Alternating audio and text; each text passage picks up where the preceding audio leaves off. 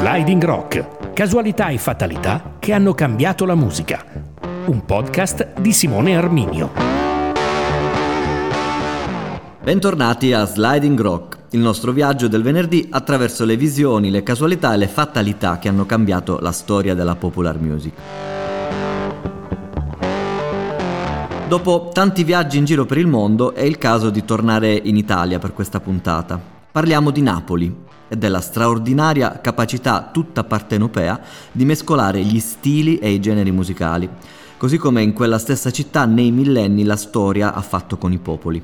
Napoli ha molti inni e di vario genere, ma tra questi almeno due tra i più celebri, ovvero Quanno Chiove e Napulè, li ha scritti la stessa persona. Oggi ci occuperemo principalmente della prima canzone, un brano in dialetto che trasuda napoletanità in ogni atomo e che dal gennaio 1980, quando è stata pubblicata, è diventata subito una bandiera della cultura partenopea. D'altronde basta chiudere gli occhi e farsi trasportare dalla musica di Quando Chiove per vedere i bassi napoletani, le stradine, i personaggi e non c'è dubbio che nel comporla Pino Daniele, il suo autore, si trovasse esattamente in mezzo alla nebbia della Brianza. Napoli mille colori.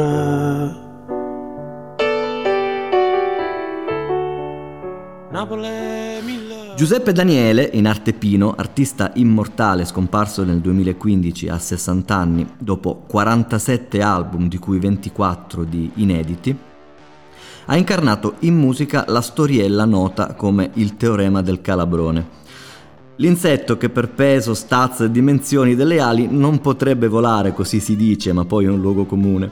Ma lui non lo sa, eppure vola. E il perché è presto detto. Chitarrista sopraffino e compositore in grado di fondere insieme una quantità incredibile di generi e di registri culturali, Pino Daniele era in realtà un totale autodidatta, poiché la povertà in cui nacque gli negò il conservatorio e alla passione per la musica di suo figlio, suo papà, un portuale, sostituirà un più concreto diploma da ragioniere. Oh mamma mia! Speso una follia!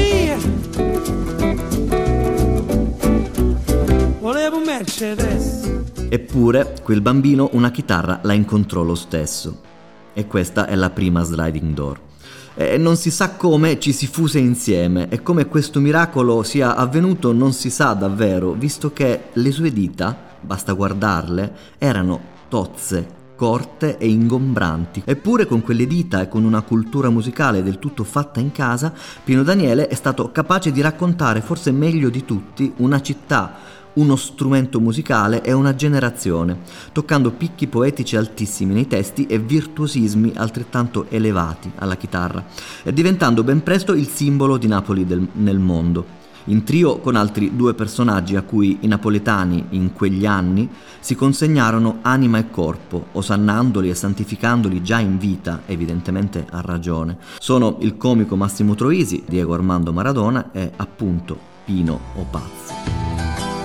Chi so pazzo, chi so pazzo, e voglio essere chi Protagonista di una vera e propria rivoluzione culturale sotto al Vesuvio, Pino Daniele divenne celebre fin da giovanissimo per la sua capacità di mescolare con maestria il blues, l'R&B, il funky e il jazz americani con la tarantella napoletana, in un nuovo genere che lui stesso battezzò come tarumbò un nome coniato non a caso in Parlesia, l'antica lingua dei marinai napoletani, una sorta di esperanto che mescolava gli idiomi dei tanti posti visitati con la nave. A quella mescolanza di stili e di identità musicali Pino Daniele dedicò un disco, il terzo della sua carriera, Nero a metà, e di questo parliamo oggi fu il suo più grande successo di vendite e lo impose definitivamente nel panorama italiano e internazionale.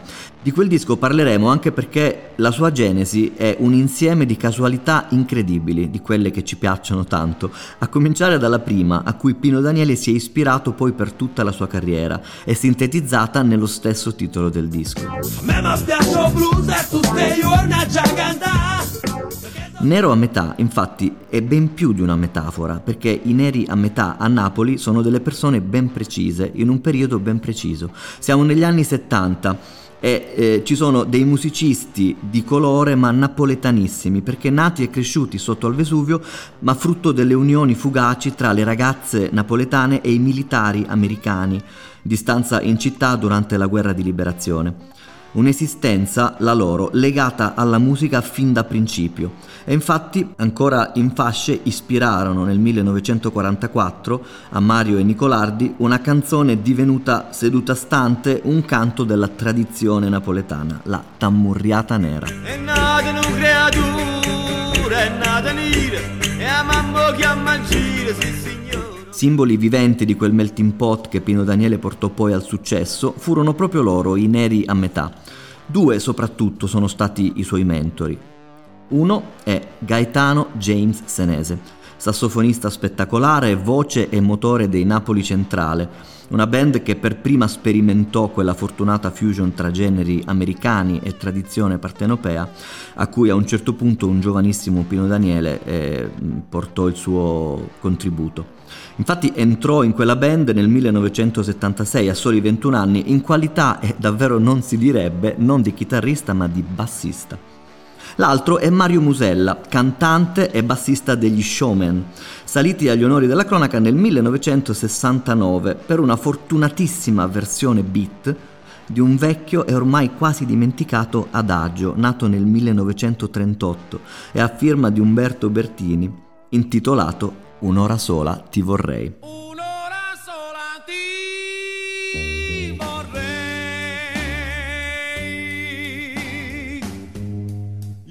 Gli showman ebbero una vita esplosiva quanto breve. Un anno dopo quello straordinario successo infatti si sciolsero e dai loro frammenti gemmarono alcuni fra i gruppi, fra gli artisti più importanti nella nuova scena napoletana e italiana in generale, tra questi gli Osanna, i Napoli Centrale, mentre il cantante Mario Musella propese per l'attività da solista, accompagnato da un numero di giovanissimi e talentuosi musicisti, fra cui il sassofonista Enzo Avitabile e un chitarrista a momenti minorenne, Pino Daniele, appunto. La storia non durò molto. Mario Musella ebbe una vita segnata dagli eccessi e morì giovanissimo, a soli 34 anni di cirrosi. Era il 1979 e nel frattempo Pino Daniele era diventato già famoso grazie ad una cassettina lasciata negli studi della EMI quando era bassista dei Napoli Centrale e contenente tra le altre canzoni anche Napulè. Quella da sola, e senza neanche ascoltare i tre successivi brani, bastò per eh, convincere la casa discografica a realizzare il primo disco di Pino Daniele, Terra Mia. Ne seguì un altro omonimo, Pino Daniele, entrambi molto segnati dalla lingua napoletana, ma a quel punto era il momento di fare il grande salto e conquistare tutta l'Italia. Così si arrivò a Nero a metà, il disco pensato per la svolta, il primo contenente testi prevalentemente in italiano e per realizzarlo la EMI, intuendo le potenzialità del progetto, aveva promesso che non avrebbe badato a spese. Così fu. Quando i suoi brani furono pronti, artista e suonatori, un dream team che oltre a Pino Daniele comprendeva tra gli altri Gensenese, Gigi De Rienzo, Agostino Marangolo, presero il treno e si trasferirono armi e bagagli a Carimate, in piena Brianza, profondo nord. Il luogo scelto è lo Stone Castle Studio, un luogo talmente incredibile da meritarsi una piccola digressione. Il nome di fatti non è di fantasia, si tratta di un vero e proprio castello medievale. Decine di stanze, mura spesse, torre e portone, nel 1975 lì un produttore visionario, Antonio Casetta, decise di realizzare i due migliori studi di registrazione di tutta l'Italia per capacità tecnologica, con annessa residenza, con l'idea che gli artisti potessero letteralmente chiudersi in un castello e produrre in tutta tranquillità i loro dischi. Così fu perché per dieci anni, dal 1977 al 1987, tra quelle mura medievali nacquero capolavori assoluti come Come profondo il mare di Lucio Dalla, Creusa de Ma di De André, Sono solo canzonette di, di Edoardo Bennato o Un gelato al limone di Paolo Conte e appunto anche Nero a metà di Pino Daniele il quale racconta l'aneddotica di quel posto aveva una dannata paura e così per i tre mesi di permanenza nel castello, a partire dall'ottobre del 1979, dormì quasi sempre con le luci accese e le porte spalancate per paura dei fantasmi.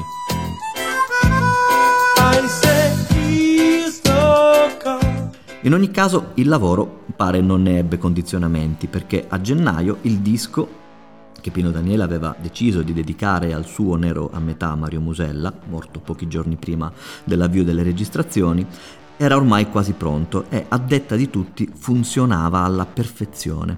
Erano 11 brani, comprese hit come Alleria, A me ne piace blues, Ai sei, Stocca, Voglio di più.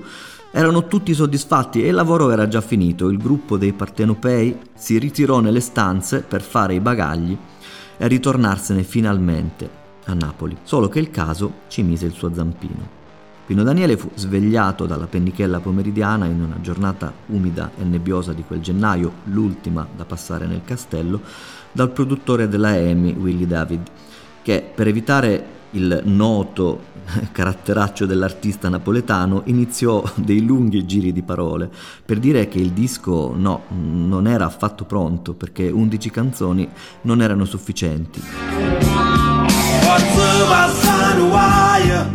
Nel vinile c'era ancora una manciata di minuti liberi ed era il caso di occuparli con una ballata, l'unica cosa che mancava, a detta dei discografici, a quel disco. Un bel brano alla Pino Daniele, un lentone, magari in dialetto, che non lasciasse i suoi fan più affezionati con la bocca asciutta da tutte quelle novità. Pino Daniele non la prese effettivamente bene, urlò di non essere un jukebox e buttò giù il telefono. Poi richiamò qualche minuto dopo e, imprecando, accennò con la chitarra ad un arpeggio. Era un jingle, qualcosa di segreto con sua moglie, Dorina Giangrande, la sua prima corista. Funzionava così, quando Pino Daniele era in tournée e sentiva nostalgia di Dorina, a un certo punto cercava un telefono fisso, componeva il numero di casa e senza dir nulla, se a rispondere era sua moglie, accennava direttamente quelle note. Era un modo per dire ti amo senza neanche parlare. Bello, bellissimo, i produttori ne rimasero estasiati. Lui provò a, resistere anche per via di quella per nulla trascurabile questione del segreto d'amore con sua moglie. Poi, alla fine, messo alle strette, cedette e acconsentì a registrarla. Ma eh, servirebbero anche delle parole, Pino, osò dire il produttore. Ma lui quelle parole non le aveva. E poi non era un brano, era un arpeggio, una cosa piccolissima. Ma era un prendere o lasciare e tutti decisero di prendere. Fermarono gli studi di registrazione per un altro pomeriggio. E lì avvenne il miracolo perché eh, Pino Daniele buttò giù il telefono, scostò le tende, guardò dritto nella nebbia brianzola che avvolgeva il castello di Carimate quel giorno e quasi per miracolo, come racconta lui stesso, ad occhi aperti ci vide Napoli, le sue donne, i suoi vicoli e quella poesia maestosa e malinconica che la sua città, una città del sole per eccellenza, può sprigionare in un giorno di pioggia.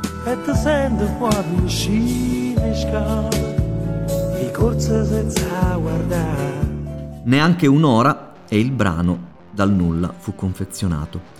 Pino Daniele nel tardo pomeriggio dello stesso giorno era già in studio a registrarlo e solo dopo avrebbe trovato il coraggio e le parole per dire a sua moglie che sì, quel loro giochino era diventato una canzone per il mondo e non era più qualcosa di segreto. La moglie, manco a dirlo, si arrabbiò terribilmente, racconta il figlio di Pino Daniele, ma poi ascoltò il brano e decise che un piccolo gioiello eh, val bene un sacrificio. Scelto come singolo del disco, il brano divenne in pochissimo tempo una delle canzoni più celebri di Pino Daniele, il cui testo è erroneamente associato alla storia di una prostituta che esce di casa per andare a lavorare, e invece è semplicemente un inno alla malinconia che si cela anche nella bellezza. La malinconia appunto di un giorno di pioggia. Una magia rimasta intatta per i successivi 34 anni, scanditi dalle note di Quando Chiove, immancabile in ogni concerto fino al 2014, quando Pino Daniele decise di fare qualcosa in più e di rimettere insieme il gruppo di musicisti che nel 1980 in quel castello realizzò quell'album destinato a un così grande successo. Nacque così un tour, eh, riportare in giro il disco nero a metà suonato tutto intero ogni, ogni sera. Una scelta inusuale non fosse altro perché in fondo non si trattava di un anniversario. Il disco quell'anno compiva 34 anni, non è una cifra tonda, non sono i 25, non è 30, non è 50, eppure lo fece e questa è l'ultima sliding door, perché giusto al termine della tournée di Nero a metà, il 4 gennaio 2015, a 60 anni, un infarto si portò via Giuseppe Daniele, detto Pino, l'anima di Napoli l'ideatore del tarumbò.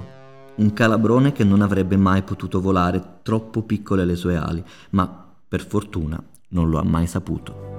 L'acqua un po' ne va, tanto l'aria sa da. Questa era Sliding Rock, il nostro viaggio del venerdì attraverso le visioni, le casualità e le fatalità che hanno cambiato la storia della musica. Appuntamento perciò a venerdì prossimo con una nuova storia.